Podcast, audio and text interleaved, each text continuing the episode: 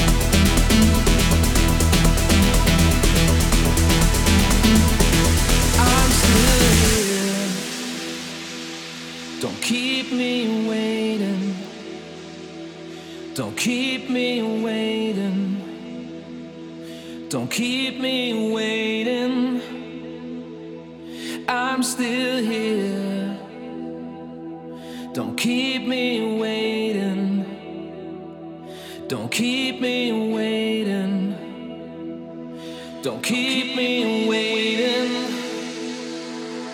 I'm still here.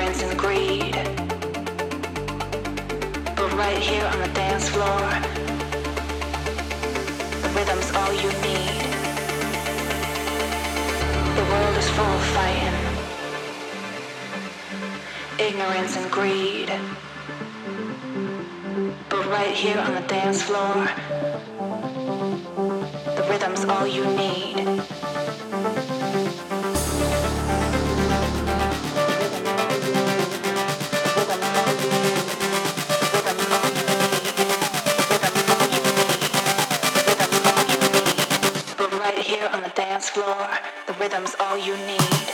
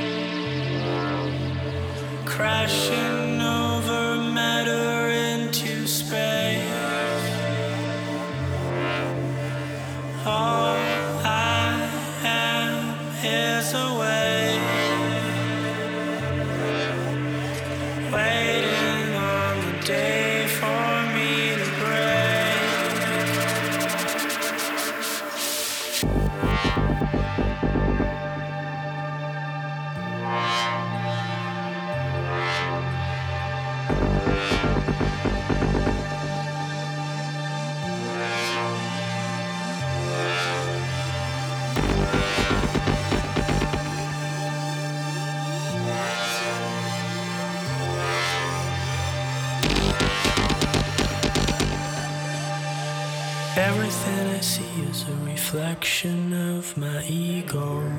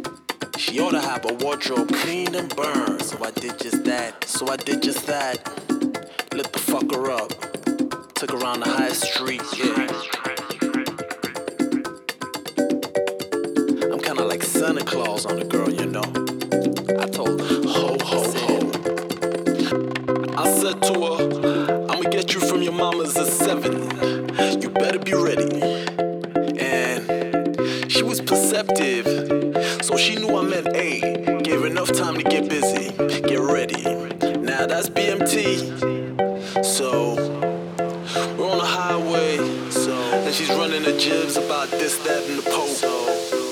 And yeah, she was hard boiled too. Art student working at a lingerie store. So